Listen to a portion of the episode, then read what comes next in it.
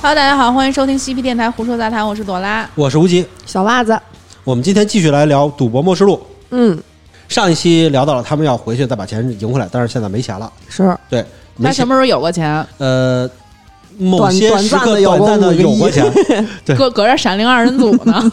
对他五个亿曾经 也是属于过他嘛，是对吧？嗯这个怎么办呢？这开司就没有钱，没法回去去赢啊。然后，于是他们还是找到了阿姨，就找到了那个赌场的负责人，嗯，然后说他们接受玩这个三千万的游戏，那刚才吹什么牛逼、 啊？真哦这是 这这这没必要吹牛逼嘛。然后开司就回去了，说我我玩这游戏，这三千万的玩这游戏叫什么呢？叫《公主与奴隶》，嗯，规则倍儿简单，就是公主、平民和奴 隶都没那么复杂了。梅开二度，带他们到了一个这个地下室里头，嗯，他封在地下室里，前头有仨门儿，一个门儿是公主，两个门儿是狮子，嗯，这个前头有仨钮，一二三，你摁了以后，如果摁对了，门儿打开了，公主出来；如果摁错了，门儿打开，狮子出来给你啃了，嗯，简单吧？所以奴隶在哪儿呢？他们就是奴隶啊！ 对，就奴隶就要跟狮子斗了呀，嗯这不就变成了那个罗马决斗场？是是是，屠师少年，我怎么感觉回到圣斗士去了？这个开司的这个公主是谁呢？开司要选的公主呢，就是小美。嗯嗯，小美呢，她有一个权利，她知道正确的号码。嗯但是他具体能不能把正确号码告诉开司，开司不知道。嗯，就是他说的号码是不是正确的？小美要想让开司死，说你把一号门打开，开司叭打开一号门，来一狮子就把开司咬死了。但是现在也信不着小美了吧？那已经叛变了嘛，嗯对吧？已经把他们给出卖了。然后呢，还有两个，还有两个笼子，这两个笼子呀是关着两个人，这两个人呢是跟这个开司是有关系的。嗯他俩呢也知道正确号码，但是能不能告诉开司就有问题了。第一个门儿里呢关着呢是咱们熟悉的眼镜男，啊，眼镜哥就是骗过开司的人。第二个呢关的呢是川儿，嗨，你想川儿这个跟开司老对手了，所以呢，就等于是开司相不相信他们说的话，这个都是有问题的。嗯他们能不能告诉也是有问题的。好，游戏开始，开始了以后呢，开司就看着前头就仨一二三，三分之一的可能性能赢。这时候呢，眼镜男说话了，眼镜男说：“兄弟，这个我也希望出去，嗯我告诉你正确号码，你呢，把这个笼子打开，把公主救出来，然后钱分我一点儿，然后我出去了，反正就就开始就跟这晓之以理，动之以情。嗯嗯我已经骗过你了，我不可能再骗你一次什么的。然后眼镜男告诉他是二号，你打开二号就是公主的房间。然后呢，开司又去听小美说，小美就特别冷冰冰告诉他三号，爱信不信。嗯，就是三号，你开去吧。然后呢，开司就就去去找川儿去了。说说一号，川儿说啊，你做什么选择，你都是自己的决定，嗯就是在于你自己的觉悟，你自己的觉悟，你去吧，你就去摁吧。开司听完以后回去想了想，小美不是说三号吗？嗯眼镜男说二号，开司直接就摁了三号，笼子门就打开了。嗯为什么呢？他小美是不好做选择的，小美已经叛变了。嗯眼镜男他基本不怎么相信，给人当成排除项了，说二号啊可能就是一号跟三号。然后呢，他为什么呢？是因为川儿啊说你这是你自己的觉悟。嗯你记不记得川儿在跟他下棋的时候说过一句话，说下棋最重要的是三点：第一是勇气，二是胆识，三是觉悟。嗯嗯，三啊，对，川儿就是用这种方式告诉他是三号。嗯他说我不告诉你，这是你自己的觉悟，你去摁去吧。他记得自己的觉悟，觉悟，觉悟，然后他就哎领悟到了，原来是三。一定要好好听课。对，要不他要是下棋的时候给忘了，多喝点酒，可能这事儿就过去了，就直接被狮子吃了。喝酒误事儿，然后开司就赢了三千万，嗯三千万完了以后呢，他们就回去了。回去了，这时候呢，有一个人就加入到他们这个这个攻克队伍里头了，这就是川儿。嗯团儿放出来了，反正也一无所有，就过来来加入到他们队伍里头。他们呢，计划呢是怎么弄呢？计划呀，就是这个弹珠啊，就是有这么一特点，就是它是不是要通过钢珠里头巴拉巴拉巴拉碰吗？嗯嗯，如果你们要去这个游戏厅里玩币，就会发现了这两个针中间啊，它刚好能过一个币，嗯然后它能让让这个币噔噔噔噔噔走不停的方式运动下来。所以如果把弹珠变小了，我放进去，是不是它通过率就更高了？嗯对吧？就从中间往中间这个方向过来的更多。这个如果有逻辑吗？怎么变小啊？哎，他们想的就是什么呢？偷偷的潜入到这家公司里，把他们明天要用的这种，因为弹珠是放在外头啊，就给换了。就毫毫无技术含量的赌博嘛，这不就是犯罪吗？这个，然后呢，这时候啊，小美来了。小美说啊，因为这个游戏失败了，让嗯让开司他们赢走了三千万，公司把她给开除了，她就从公司逃出来了，她也要加入他们的队伍里。然后这时候呢，这个这怎么着呢？开司呢和这个胡子叔呢，还有川儿呢，仨人就不是特相信小美，嗯嗯，就是你已经叛变过几次了，大姐， 你这还玩我们呢？然后呢，最后开司就说，要不他加入也加入吧，因为这不是他那个大叔的闺女，嗯嗯，嗯，他最终还是要把恋情儿，对他最终他还是决定要把钱要分给小美的，嗯那加入就加入吧。只不过在他们去商量计划的时候，小美一般都不在，嗯支出去跟小美说你去超市买东西去。然后呢，有一天呢，小美呢回来的时候，拎着箱子一进来，发现他们正在商量计划呢。小美就很自觉，回来把东西都放下了，收拾收拾，然后完了以后擦了擦桌子，摆了摆花瓶就走了，也不听，就是哎，你们就是商量你们的，也知道不相信我，嗯知道自己是个什么玩意儿，嗯，对，也不听就走了。走了以后呢，仨人就继续商量，他们要准备计划的头一天。嗯这时候呢，阿一呢就想了一招，阿一就想啊，这个他要想提高这个钢钉板的难度啊，他就把这个钢钉啊重新再替换，在咱们都可以看到后头有好多插孔，嗯把那个插孔呢再重新换一下，就让更多的钢钉就是钢珠下来以后往别的地方飘，飘到旁边那个废的那个洞里头去。它就是调整一下难度，但是调整难度的时候呢，这个钢珠要下来不是得用一个锤子，上头有一个有一个钢珠大小的一个珠，嗯，它得去试，试你这样的才行，这是顺畅的，所以得用这个锤子去调整。然后他呢，就是看了以后，就是去调整了一下这个难度，把这个 C 难度把调的难度更高，嗯让你们成功率更低。然后呢，这时候呢，他看见外面有人在搬家，楼底下调完了以后很高兴，回来以后一看楼底下有人在搬家，好几个人穿着这个搬家队的衣服在往里搬。他看这个身形怎么那么像开司他们呀？ 这这仨人鬼鬼祟祟的，这跟开司他们不是那么像啊？回来以后呢，结果就到了第二天，谁也没说什么。到第二天了，第二天呢，其实就是十四天里的最后一天。隔离完了，哎， 对，开司呢就是准备要冲击这个魔爪了。如果不成功的话，他不是也得去地下接着干活去了吗？嗯，然后这时候魔爪里头有多少钱呢？有有十三亿日元，嗯十三亿日元了，这足够他们分赃，然后接着把工友救出来。嗯，救出工友只需要两亿，然后他还自己还能剩下很多。这就开始做梦了，哎，开司上场以后呢，这个弹珠啊，叭叭叭往下落，这个通过率确实特挺高的。刚一开始通过率挺高，大家都是底下有很多观众嘛，嗯大家都看着哇，就是这好棒啊什么的。然后结果呢，阿一就出来就终止游戏了，他说先停一下，他怀疑啊有人替换弹珠了，嗯就是他觉得这个弹珠是小了，要不通过率不至于这么高，都在往下掉。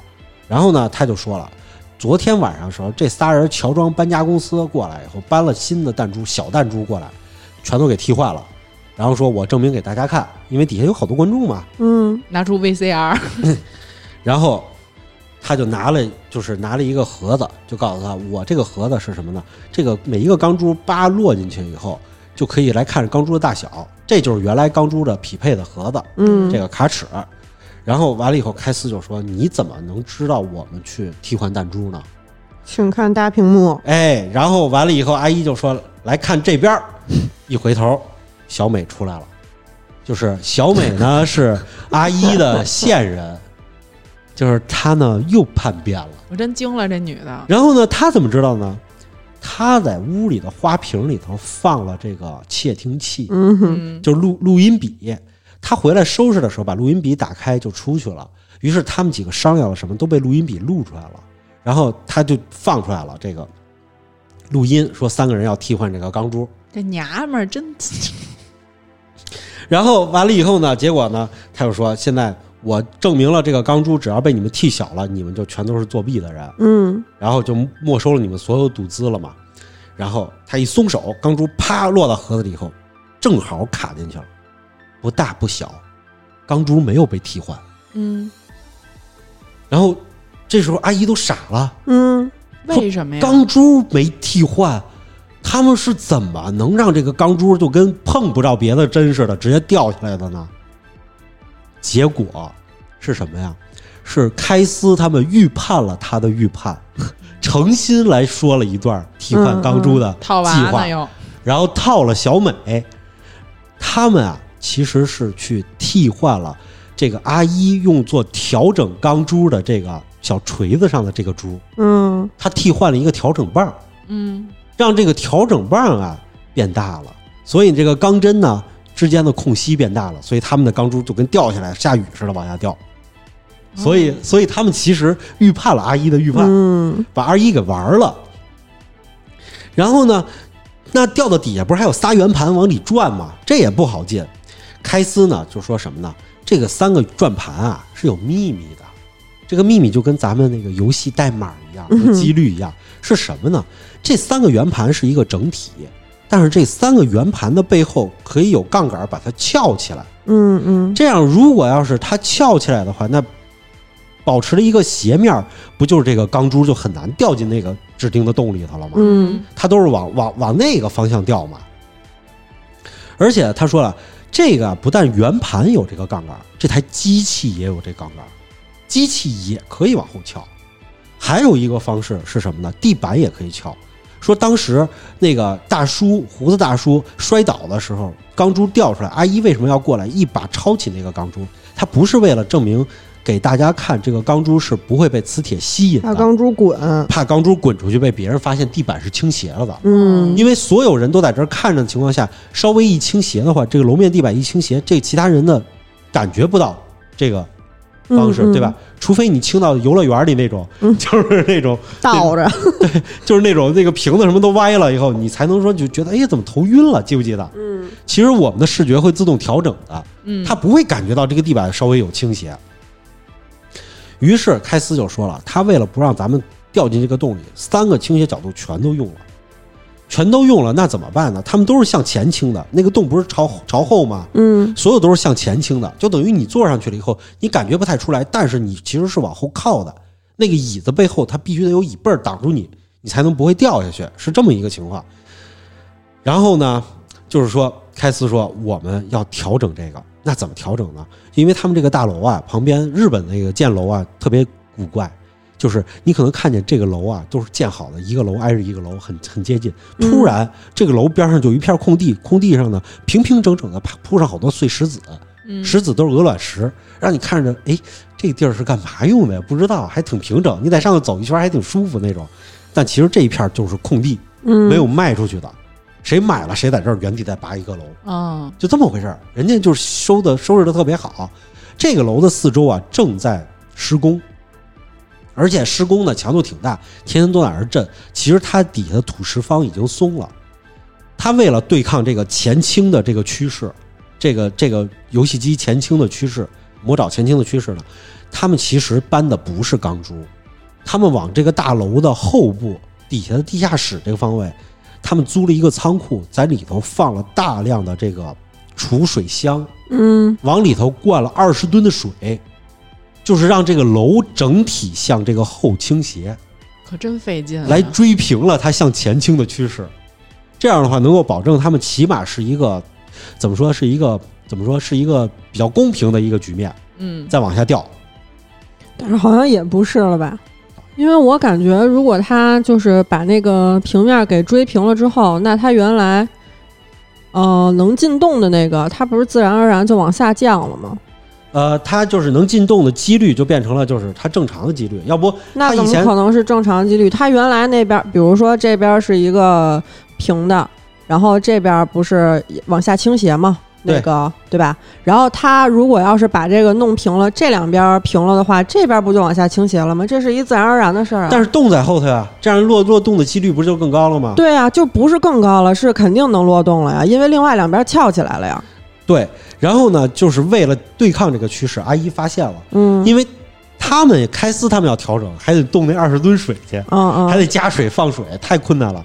阿姨就方便多了，还有一遥控器。啊这个既然向前倾治不了你们，我就向后倾，嗯我就大角度，所有东西都向后倾。向后倾的话，那这个弹珠向后倾的话，只要倾过一定角度，你不是说掉到那个圆洞里的机会，而是说你掉到别的洞里机会就更大了，因为它转的幅度更大了嘛。嗯对，所以他把整体机器都朝后倾，倾完了以后呢，结果他们就开始用这个弹珠开始往下掉。开司呢，就是弹珠数量不不够了，他需要更多的钱。他说：“我能够有办法去治他这一招，但是我我已经没有弹珠了。”于是呢，开司就把自己工友赎身的一百零九万拿出来了。嗯胡子大叔呢就拿出了二二百万，最后的二百万，然后给了他。然后这时候跟川儿说：“川儿你也凑点儿，咱们把这个东西攻克了。”说，然后川儿说：“你们嗯，圈儿圈儿说给你一万，你凑一整儿吧，三百一。然后川儿说：“这个我没有钱，嗯我这还领救济金呢。说这个你你们如果要失败了的话，那大家就一辈子都在底下挖矿出不来了。”说完了以后，川儿就离开了。嗯有了这三百零九万以后呢，他们就继续往里这个扔，然后大家发现啊，就是这个开司为什么会这么自信的，就是说往里扔这个钱呢？是因为现在很大的几率还是在掉那个没中奖的口儿，嗯但是因为这个机器整体后移了，它底下排弹珠的口儿也向上向上翘了。嗯嗯开司他们不是复制了一台这个机器吗？他知道这个排弹珠的口是平直的，上面有弹珠落下来以后，沿着平直的口就直接出去了，掉到了这个奖池里头。那么的话，整体向上斜了以后，你可以想象的就是，就是这个口上升了以后，本身应该把弹珠排出去的堆满口，了对，排不排不掉了，嗯在这个口里堆满了钢珠，所以慢慢的这个没被排掉的钢珠就堆满了口。嗯嗯第一层堆满了以后，那再下去的钢珠就只能通过这个洞口落到第二层，嗯第二层再堆满了，就直接落到第三层了，嗯嗯这样就能到第三层里头，能冲击大奖。他们三百万往里堆了以后，呱呱呱呱呱，大家发现第一层堆满了，第二层也接近堆满，马上就要堆满了。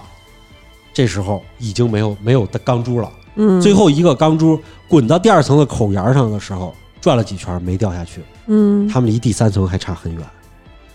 然后就在开司走投无路，觉得这已经不行了的时候，圈儿回来川儿回了，来了，川儿回来了，川儿拿自己的信誉去借贷了一千万，我哎呦，破釜沉舟了。然后他把一千万甩出来以后，说一定要打爆这个魔爪。嗯，有了川儿的这一千万，大家就往里续，续完了以后，咔咔咔咔咔往底下填。嗯第二层填满了，就开始来到第三层，第三层继续填那些排钢珠的洞。嗯然后把第三层已经都填满了，然后钢珠已经去滚到这个幸运之洞的这个时候，嗯阿一使出了杀手锏，嗯一个让他们这个整个这个赌场身败名裂的杀手锏嗯是什么呢？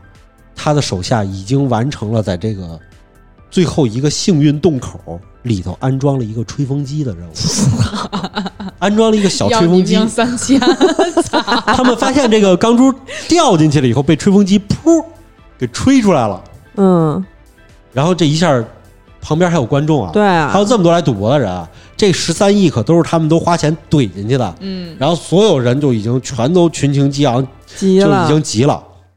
但是当时公布的是急了，你们可以去投诉，投诉公司可以调查，有违规的话，肯定要撤换这个人，然后嗯并且公司赔偿。那赔公司赔偿的话，那就海了去了。嗯，但是开司等不了了。对啊，开司只有今天时间了。这个阿一就等于是一定要拖开司一起下水，嗯就是说我跟你杠到底了。然后这个时候，他们借来的钱，发现往起堆啊堆啊，第三层往起堆，堆了以后呢，堆一个被喷出来一个，堆一个被喷出来一个。开司就决定，我要把这个第三层堆满，堆满了以后，那么掉下去的球总有重量吧？嗯重量多了以后，总有这个吹风机推不起来的时候，它就会掉到底下去。压倒炕，对，去对对付这个杀手锏、吹风机。这时候呢，开司呢，弹珠文熙也算设计出点有用的东西。 对，然后开司呢，这个时候突然钱用光了，嗯弹珠也用完了，然后呢，黑衣人来了，要把开司带回到地底下去挖矿去了，嗯，因为他已经身无分文了。嗯， 就在这个时候，小美出现了，小美又来了，然后小美来了以后说等一下，然后啪甩出了一千万，小美也去贷款贷了一千万，图什么许的呀？这娘们儿，嗯干嘛呀？她不知道已经第几次反水了，嗯，然后她贷款贷了一千万回来，她说她相信她爸爸的选择，早干嘛呀？然后呢，这一千万拿出来了以后，给了开司，开始上去继续堆弹珠。只要数量够的话，风之声不起，不是还会掉到底下大盘子里，他们就能把钱都挣回来吗？嗯，这时候全场所有人众志成城，在用意念在 在跟这儿加油助威，让这钢珠掉下去。一定要加油啊！然后钢珠已经把第三层那个玻璃罐都已经堆满了，嗯，一层又一层的堆在上头。就在钱马上就要用完了的时候，吹风机坚持不住了。嗯，魔爪通关了，所有的钢珠都跌入到了池子里头。最后，这个池子里的十三亿多就全都归了凯斯。嗯，凯斯终于就赢了，赢了以后，阿一肯定就身败名裂了嘛。底地地底下挖挖矿去，一辈子挖不出来了，嗯，他就又回地底下去了，肯定。最终呢，就是他把钱取出来，首先呢，两个亿呢，他直接就交给了黑衣人，嗯，给自己所有的工友都赎身赎了，身啊，赎身了，哎不用在底下卖身了。然后呢，他呢又把钱分给了大家，就是借的借贷的那些钱全都嗯先嗯先去还了。还了以后呢，大家呢几个人根据自己几个人当初的协定，四个人就平分了这个钱。 嗯，开到开司手里呢，最后还剩下一亿四千万日元，嗯，这也是挺多的钱了比。那五个亿少啊。哎，但是我突然想起一事儿，他是不是最早那三百多万到现在都没还呢？哦完了，完了，那不是打工去了，挖矿去了？嗯，那女的不是回来把他钱骗走了吗？骗的不是他那五百万吗？那是他是参他参加这个求生之路的时候，嗯，就是勇者之路的时候，嗯他挣那个钱就足以还他那个。哦，打工的那个了。你想最后挣五个亿呢，三百多万那是零头啊！是，我还琢磨呢，我说那钱要没还，滚到现在，按那个那女的那算法，现在可能都已经好几百亿了。那个林子那算法，那只适于他骗开司的钱， 他不适于那个真正的算法。 开司还剩下一个多亿，足够他吃吃喝喝、高高兴兴了。嗯回去当死宅去。 这个合着人民币这个一亿四千万的话，也相当于六百万，哎，六百六千万，七七千万左右，嗯，七千万左右人民币呢，这也是大款了，好嗯那吧？是，啊，日元又涨了，呃，就差不多这个价吧，咱们就这么算吧。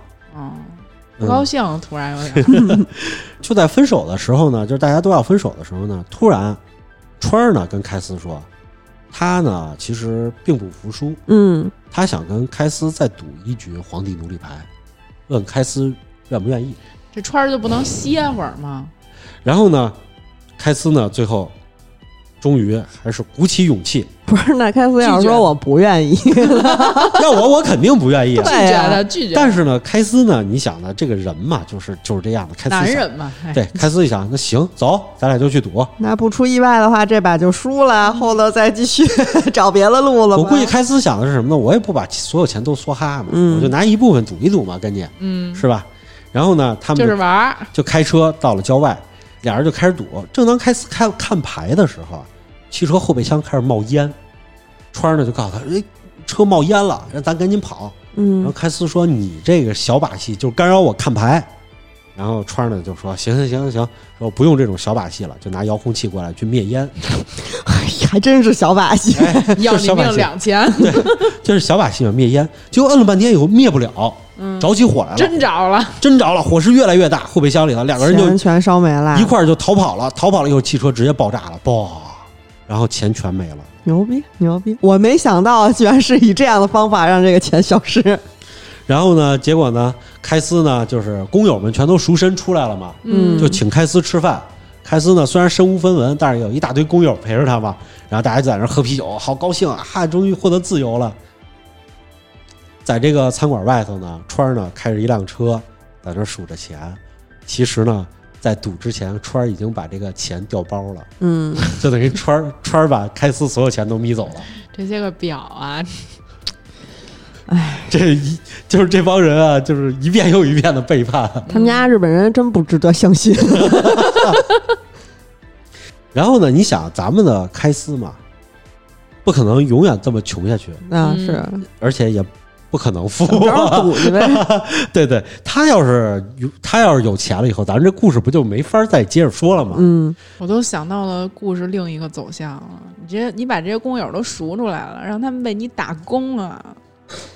这这电台不就干起来了吗？ 收费节目做起来，哎，你想的真是不错啊。嗯，故事呢，就来到二零二零年这个东京奥运会之后，嗯，就是故事发生的时候，这个二零二零年还是东京奥运会的，嗯，咱们已经知道就是还推迟以了为能开呢。对嗯他说啊，这个东京奥运会之后啊，日本经济突然急剧下跌，啊通货这个说膨胀对了，可能嗯，这这这个挺预 预言言的啊，家 呀，神神预言啊，通货膨胀，日元汇率暴跌，这就是一个黑天鹅事件嘛。嗯，日本呢，为了重振这个经济，妈又卖女的去了。他们为了重振经济啊，决定啊实行这个封锁存款，嗯发放新币。这就等于什么呢？你国民手里的旧货币全都不值钱了。嗯对，应该贩卖人口啊，怎我么想都不 对。我是我得规定一个比例，你拿你旧货币来兑换新货币。那这个作者不尊重历史，对，不，这这个作者其实他这个也算尊重历史吧。嗯，就是好多国家不是货币崩溃了是以是后有都这干样这的事儿吧？嗯，比如说咱们著名的就是干干翻这个冥冥界银行的津巴布韦币，嗯，这个简直是没没办法比。啊所以呢，就是其实就是这样，就等于是日本政府要偿还的债务就全都堆加到日本老百姓身上。嗯，这样的话，日元就是就是日本经济能重回正轨，啊我把钱都还清了嘛，怎么着嘛？剥削你们一道，你们所有人都是跟我在地下的这个奴隶没什么区别，嗯把你们都当上。是然后这杀驴嘛，这会儿咱们的开司在干嘛呢？开司还在打工， 就是便利店。哎，便利店打工。然后有一天呢，组长来了，组长来了，嗯，嗯，就是他底下地底下那个卖东西的小卖部小卖部的组长来了。啊他找到开司啊，说最近要新开一个赌博的活动，嗯是一个真人秀，全日本直播，叫巴别塔。是什么呢？日本不是有很多高楼什么吗？巴比塔巴别塔，别塔，啊，巴别啊，日本有很多高楼，它不定期的是什么呢？就是你不知道在哪个高楼上会竖起一根棍子，嗯这根棍子上顶端呢插着一个卡牌，这个卡牌有正反两面儿。当你正面拿到这个卡牌以后，是一个输入器，是你输入你自己想要的金额，上限是十个亿。是背面呢叫魔法之轮，就是你要是选择了背面的话，你你就不知道是一个什么结局，就就是你不知道你能不能拿到钱，但是是魔法之轮。于是呢，就是开司就说：“那你想怎么样？”然后这个组长说：“啊，说我想跟你合作，我知道这个在哪儿升起这根杆儿，因为呢，操作这个的人啊人手不足，把我们给调出来了。”嗯我知道在哪儿升起这根杆儿，我我有内部消息。你呢，拿到了这十个亿以后，你要分我一半儿。开司说行，也行，干得过。如果拿不到呢，你就不用分我了，嗯反正咱俩就干这事儿。开司不说亏，不亏啊，开司说行啊，不就是个玩儿？咱咱俩就这样啊，空行手套，嗯。然后完了以后呢，结果呢，就到了这一天以后，全日本直播真人秀，突然在一个楼顶上竖起了一个杆子，杆子顶上就是夹着这张卡片儿。嗯所有人都跑过去了以后，就是这围着这个楼附近的人就冲上去，然后就要把这个卡片给拿下来。但是那杆子很高，大家都在底下都跟螃蟹似的，你知道，把一堆一只一只螃蟹扔到一螃蟹堆里头，嗯，然后你在一个桶里头，你不用担心它们爬出来，因为有一只螃蟹要爬上去的时候，别的螃蟹都会伸爪去夹住它。嗯把它给扯下来。对，人就像这样似的，谁也爬不上去，都在这儿那个堆着。这时候呢，这个塔顶旁边还有水塔嘛，水塔的顶端啊，哐当落下了一根杆儿。嗯这根杆儿是什么呢？就是空中那个勇士桥。哦，哦，谁能从这个桥上走过去，谁也可以拿到这张卡。然不后是老节目吗？老节目啊，而且咱们是老朋友开司啊，嗯，开司一看，这这是不是归我了？我会啊，这 个这这这个我这这杂技这块儿有他，勇者之路这是我的项目啊。然后开司就走上去了，他要拿到这个。这时候呢，突然天空中飞来一个无人机，这就高端了。嗯，我拿无人机过来把这个牌儿夹走了，不就归我了？是大疆的吗？嗯，看着像，特别像大疆的。所有人一看，嚯，还有这种装备，这作弊器！然后大家就开始捡起地上东西，开始砸那无人机。嗯，嗯，然后那无人机就靠近不了那张牌儿。最后，开司从那个桥上了一跃而下，直接啪拿到了那个牌儿。没人砸他呢，然后呢，开司拿到牌儿以后，拿到手上，看正面不是输十个亿上限就拿到钱了，嗯，背面是魔法之轮嘛。嗯他如果输了十个亿上限，下次是不是得给组长五个亿？嗯，嗯，开司心想，我就不选十个亿，我就让你难受。我选了魔法之轮。哦，嗯，魔法之轮是什么呢？他也不知道。开司就被带走了，带走了以后呢，就来到了一个大别野，嗯一个郊外的大别野里头。一打开门进去了呢，就遇到了一个女孩儿。这个女孩儿呢，特别的幸运，咱就叫她小幸运吧。 她是怎么幸 运呢？你起名儿可真随意，给你 他你给狗起名儿。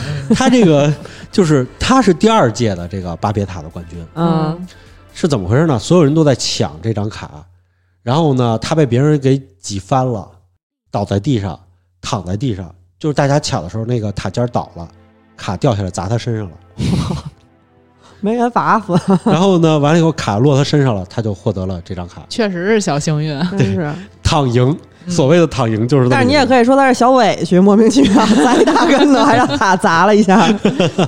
对。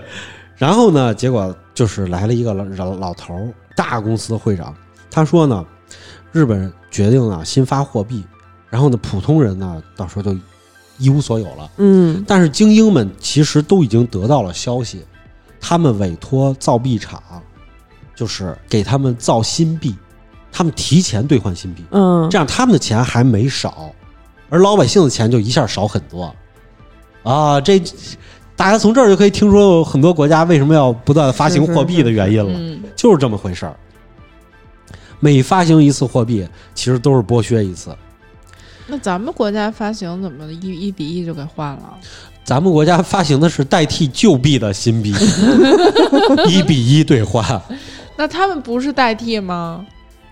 他们不是，他们这个新发行的新币，你跟旧币跟它兑换是有比例的，哦，明白了你。知道吧？在咱们国民政府那会儿的时候，为什么说这个他国民政府是一直在喝咱们老百姓的血，通货膨胀率特别的高，嗯，就是因为他们不断的发行新币，印钱印钱，然后再发行新币，用旧币去兑新币，我印象里只有法币，太牛逼了。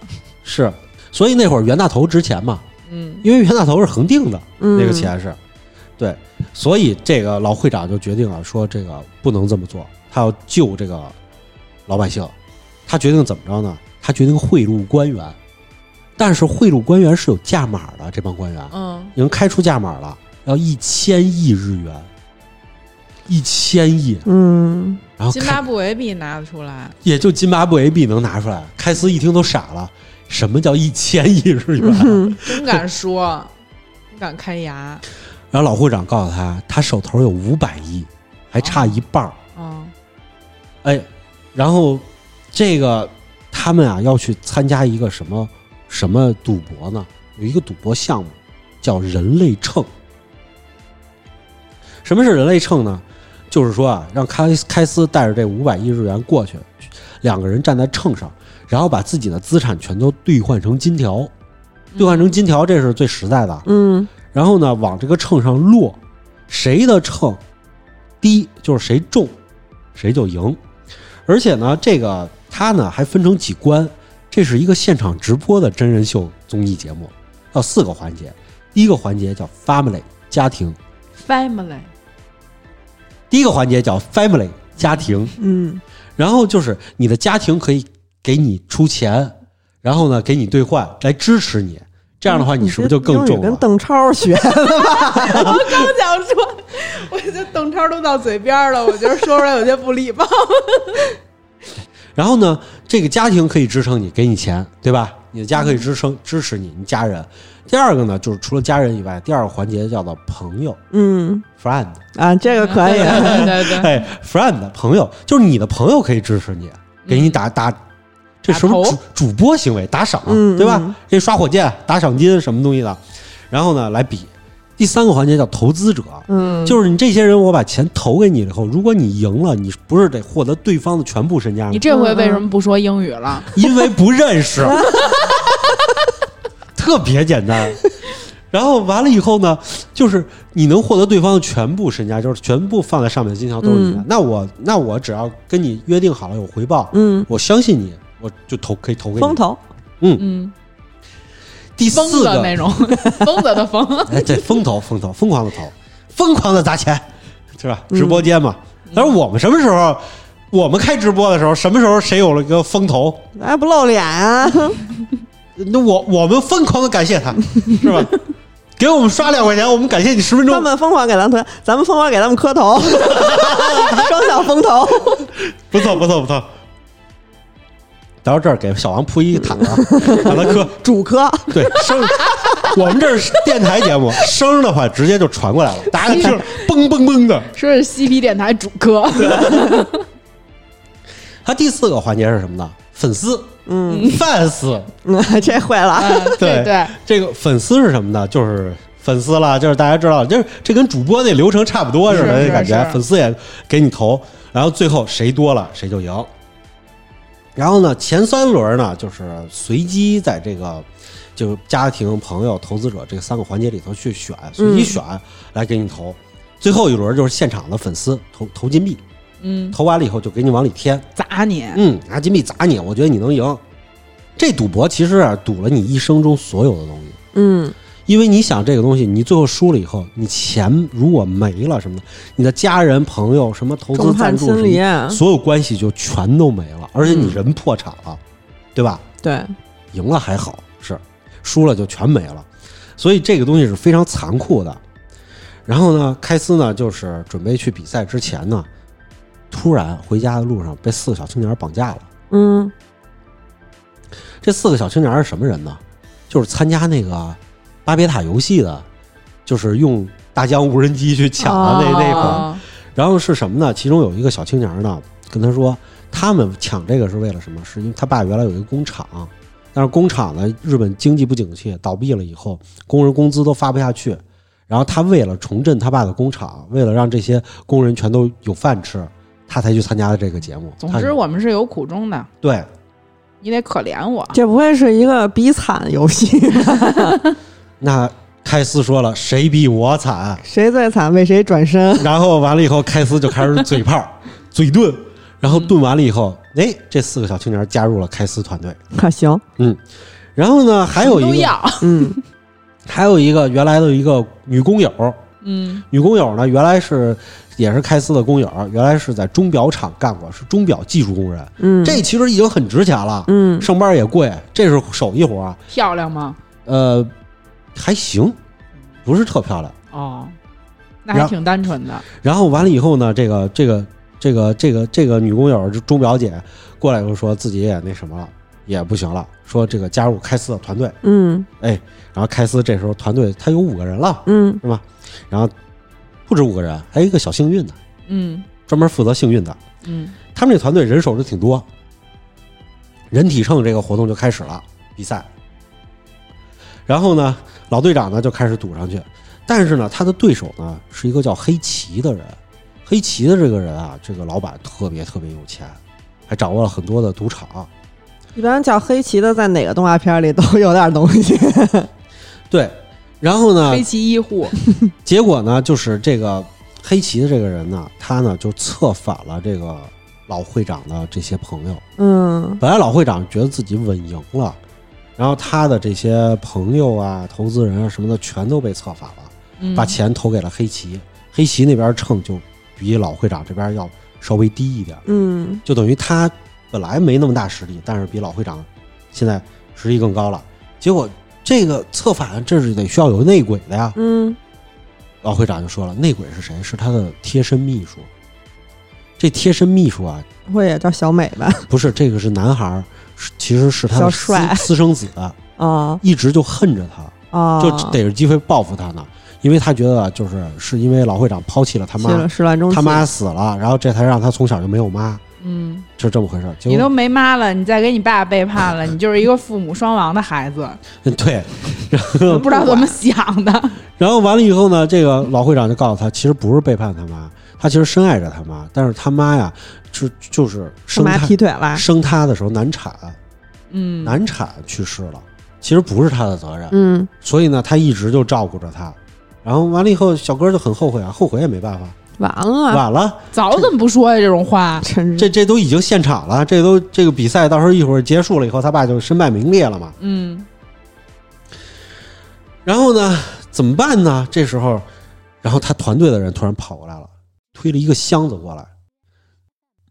这箱子里啊，是十亿日元，嗯是开司刚开始比赛之前就上秤之前嗯准备了十亿日元。他说这十亿日元是后手，因为我们当时他算了一笔这个账，自己是能赢的嘛，嗯，我们留笔后手，万一有用呢，嗯就开司留了这十亿。这乌鸦嘴啊，嗯，留了这十亿以后，他需要把这个十亿立刻变成更多的钱，赢得这场战斗。那怎么办呢？只能去赌场。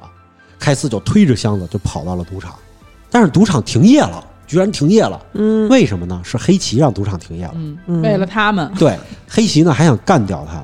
赌场只有一个项目还在开，就是一个叫做跳塔的一个游戏。干嘛的呀？这个钟表姐其实没钱了，欠了一屁股债的时候，她就想去参加这个游戏。就是很多富人在底下赌博，上头站十一到十号，站十个人，嗯，每个人背后拴一根绳子蹦极，嗯是一个特别高的楼上蹦下去名副其实的跳 塔。嗯，蹦极。但是这十根绳子里只有一根是连通的，你赌哪个人是活下来的人，就是玩命，对啊，玩命，然后剩下九个人全都摔死，就是这么一个跳塔游戏。然后呢，黑棋呢就想让开斯参加这个游戏，一劳永逸的把黑斯开斯给干掉。那只有这一个游戏了，那我到底参加不参加了？然后这时候赌场开出的是十倍返还，如果你赢了，嗯你这十亿变成一百亿，嗯一百亿就很多了，就能够够他们去翻盘的了。然后开斯说行，让他考虑考虑。嗨，大喘气儿气儿的，然后完了以后，他正考虑的时候，这个赌场里不都关门了吗？嗯他发现坐在这个赌场凳子上有一人，这人啊是林子，啊，就是大姐对，大姐林子，诓了他五个亿的这林子，大林子，哎呀，这个大林子就告诉他了，说这个上跳班主说什 么？大林子就告诉他了，这个跳塔这个游戏啊是有秘密的，嗯秘密就在于他们后面的工作人员可以随时切换这个绳子到底是不是。啊，说你答应了他们，你上去了以后，你就是死，必死，都是猫腻必。死。然后呢，林子告诉他呀，其实有办法破解。嗯，怎么破解呢？你你先站着，给我五个亿。哎，那那倒不是，那倒不是。他说啊，就是你站上去了以后啊，在他们开始之前，就是你选择这根绳子之前，游戏已经开始了，嗯立刻去切断他们的电源。嗯这样的话，你绳子就能保持在上一期结束时候的那根儿上。嗯就是你上一期假设你是六号活了，然后呢，我开始之前我还没选的时候，工作人员还没有去调整这个，就是比如说开司选了四号，那工作人员就直接把四号断开了，对吧？嗯嗯就是开司在选择之前，工作人员是不会动的，在等你选择的选项。这个时候我断掉电源，让他们这个控制器没法控制，这样开司不就能选择上一期的号了吗？嗯那么首要的问题就是知道上一期到底是谁嗯，没死。那小幸运就去找上一期没死，然后开司就上去去做准备，然后他的团队成员去切断电源。嗯这时候开司走上了台子，然后在他选择之前，游戏已经开始了，然后他团队成员啪切断了电源。那么现在关键点就是小幸运怎么找到上一期谁没死呢？靠幸运不是掏垃圾桶，哦，因为输了的人会走的时候把号码牌攒成团扔是到垃圾是桶里，是如果垃圾桶里没有哪个号码，哪个号码就是上次活下来那个人，嗯，赢的人拿着号牌就去兑奖了。这是我听到现在觉得唯一一个比较有脑子的行为。哎，然后呢，他呢就是找到了这个号码，然后告诉了开司，开司系上绳子，啪就跳下去了。这已经很勇很勇敢了。 嗯，你就算知道这东西是保险，你去跳蹦个极似的。可说呢，对，就为了这一百亿，他跳下去了。跳下去以后，在落到地面上之前，啪拉住了，他活了。活了以后，赢得了一百亿，回到现场。但是他们拿着钱的时候，那个黑棋说：“你们已经晚了，你看嗯头顶上那个表，它已经到时间了。看头顶上时钟，啪啪啪，它已经指到时间上了。嗯，然后这时候，开司说：“不，我们还有五分钟时间。”黑棋说：“为什么呢？是这么回事儿。 钟表姐上岗了，钟表姐早就潜入到了这个赌场里面，她去赌场里面帮工，然后利用晚上歇业的时间，偷偷的去调了这个表，嗯，调快了五分钟。嗯，然后其实他们还是有五分钟时间的，他们要在五分钟时间里头把它兑换成的这个金条运到那个秤上去，人工运到秤上去。这首先这是得需要时间的，你往上搬。他们团队只有这么少人，这时候无人机小哥出场了， 拿无人机搬，对，操控了自己的无人机矩阵，然后开始梆梆梆梆梆往上往上落，落完了以后，开司蹦到了上面，最终赢得了比赛。嗯，把黑棋赢了，黑棋一无所有了。他们拿着出来的时候，走到会场门口的时候，出现了一个人，这个戴眼镜的人，这人谁眼镜儿呢？哥嘛，对，呃，不是那个眼镜哥哦了，是另外一个人。这个人介绍了一下，他是首相秘书，嗯，据说是这个幕后的黑手，就是哦大佬就是他，告诉他你们已经晚了，又晚了，为什么？议会已经全票通过了这个法案，嗯，马上就要公布实行了。钟表姐没能潜到首相家里头 再跳一下， 这这个他们真的没想到啊， 是。然后他们已经晚了，就是晚了以后呢，已经过了这个法案了，以后法案就等着公布了。嗯，嗯所以的话，他们已经不行了。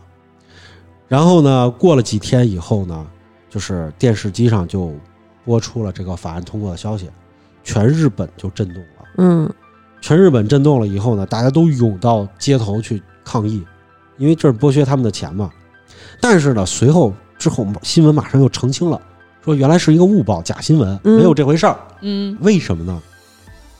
他们不是弄了钱，要想去贿赂这些政客，但是政客已经都通过了嘛，没有用了。这时候开司啊，就用赢来的这些钱，他把这些钱全集中起来，去了造币厂，嗯，贿赂了造币厂的这些大佬，然后呢，每个造币厂大佬收到了大笔钱以后，告诉他们说：“你们啊，只需要干一件事儿，就是把这些旧币发给那些精英们，嗯，就是那些政客精英们，他们不是来兑换吗？哦，然后呢，他们兑换的话，他们是用的这个机器里的钱，自己的数字的钱，我兑换成钱，这样最保险，对吧？因为新发了钱以后是值钱的，要不然你是数字的钱，你照样得去兑换。于是呢，让造币厂把这些旧钱全打包送到了这些人家里。他们拆开了一看，全是旧币。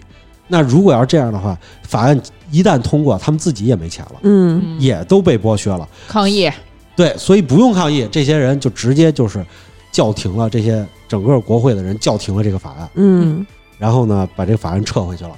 哎，撤回去了以后呢，全日本的人这个避免了被割一波韭菜，嗯，他开司就整个救了全日本的人。今天是个好日子，行，哎行，然后呢，几个人在分开之前呢，就觉得皆大欢喜，啊嗯挣了这么多钱，然后咱们就分一下吧。然后小幸运就提出来了，我们这儿放了几个箱子，大家每个人选一个箱子走。这箱子有大有小，里面装的什么东西不确定，有可能大箱子里装的全是钱，有可能小箱子里装的全是钱，有可能也是空的，大家就选吧。开司就特别高兴，选了一空的是吧？我就要最大的箱子。开司就抱走了最大的箱子，嗯然后就去了酒馆里头，说先上一堆啤酒，嗯再上一堆烤肉，又吃又喝啊，好高兴啊！然后啪打开箱子一看，空空如也。猜正到常了，猜到了，嗯，然后呢，《赌博默示录》的第三部其实到这里就结束了。嗯，是这么回事儿，其实，在原漫画里头啊，没有这个第三部的剧情，嗯开司没去救日本。嗯，原漫画里的第三部啊，叫《赌博坠天录》，里头讲的是另外一个新的赌法，我们就很熟悉了，是麻将。嘿呦，这事儿跟我没什么关系。我们是非常期待第三部的，对，是是是对是，但就是第三部肯定还是得拍的啊，嗯还是得拍的，因为这个确实是非常非常的精彩。是我最喜欢的棋牌 游戏。而且呢，《赌博默示录》呢，就是一直拍到了二零二零年嘛，嗯，他拍的这三部，大家也是等了九年才等来这个第三部。说实话，这个第三部里头来说的话，就是就像袜子说的似的，呃，就虽然它这个剧情有点飘啊，嗯，像要去救全国是吧？奇怪，而且而且那个这里还有一个最大 bug，就是说我居然能明码标价的收一百亿，我就我就在想这个编剧讽刺谁呢？出门是不是得小心点儿啊？我觉得是吧？就是你你你这钱不够，五百亿不够吗？要一千亿，嗯你给我一千亿，我就能不通过这法案。我这这话说的，这个这个在他们国家可能这个大家人人都懂吧？可能是这事儿。真敢编，反正对啊，而且他们那个新闻报道说，这个是一个乌龙，嗯，不是给叫停了啊吗？对，你这首相也没出来鞠躬来呀， 没完活呢。上回日本鞠躬是因为喝了多少年厕所 水，是啊，其实我们有时候也比较佩服这个日本的这个动漫工作者、影视工作者，嗯，他们真的挺敢说的，好多剧的里头，还有韩国的，对，就是呃，对韩国的那些有些电影工作者，真的也是是真，他们真的很猛，嗯，就是在在一个这种就是这种世家财团的这种巨大的压力下，他们能敢这么编。嗯，谁说学艺术没有用的？不过呢，我觉得就是说，虽然有很多的原著的漫画党说这个就是《赌博默示录三》不怎么精彩，但是我觉得还是挺不错的。可能是因为你喜欢打牌、呃，三三没有什么打牌的，麻就将啊？啊，不是说的是这个《赌博默示录三》的这个电影啊，哦，但是我觉得还是比较精彩的。有现实意义，对对对，一个是现实意义，第二个是那个从上面跳下去的这个就是蹦极的挺这刺确激。确实看了一手汗。一个文艺作品你也得看它有没有内涵嘛。嗯，对对对对对，我觉得这个明显是编剧功力还是比较高的。嗯，对他一整个把这个整个把这个开司为了还钱这样一个小事儿，已经放大到了一个这个国社家会层面对社会意义的一个层次了。我觉得还是挺好看的。嗯，而且就是大家也可以听出来，就是由于游戏虽然我没有看完啊，但是人家说里头有很多的这种创意都是来自于《赌博默示录》，嗯，这点我们也可以看出来，就是致敬嘛。像像这种这种片子啊，它就是说它虽然说是赌博，我们好像以为就是 就是比如说斗地主啊，什么、什么打麻将啊，什么这种东西，但其实它的这个设计都是很巧妙的。嗯大家发现了它吧？变成一个作品，一定不会那么简单的。它这个巧妙的设计就是我在一个限定的游戏里，你必须得给我完成。嗯，呃，诸如此类的这个作品，更好的一部，更出名的一部，韩国和中国都翻拍的一部《欺诈游戏》。嗯，对这部作品就更加复杂、更加精妙了，我们就留在以后再说。嗯，好。那今天的节目就到这里吧，我们会在每周一、三、五零点更新，周一更新《胡说杂谈》，周三更新《好奇症候群》，周五更新《嬉皮胡同》或者《百味怪谈》。私信主播可以加入粉丝群，我们会把每期预告和花絮发到群里。如果有什么有趣的事儿，希望和我们聊聊，也可以给我们留言。我们下期节目再见。拜拜拜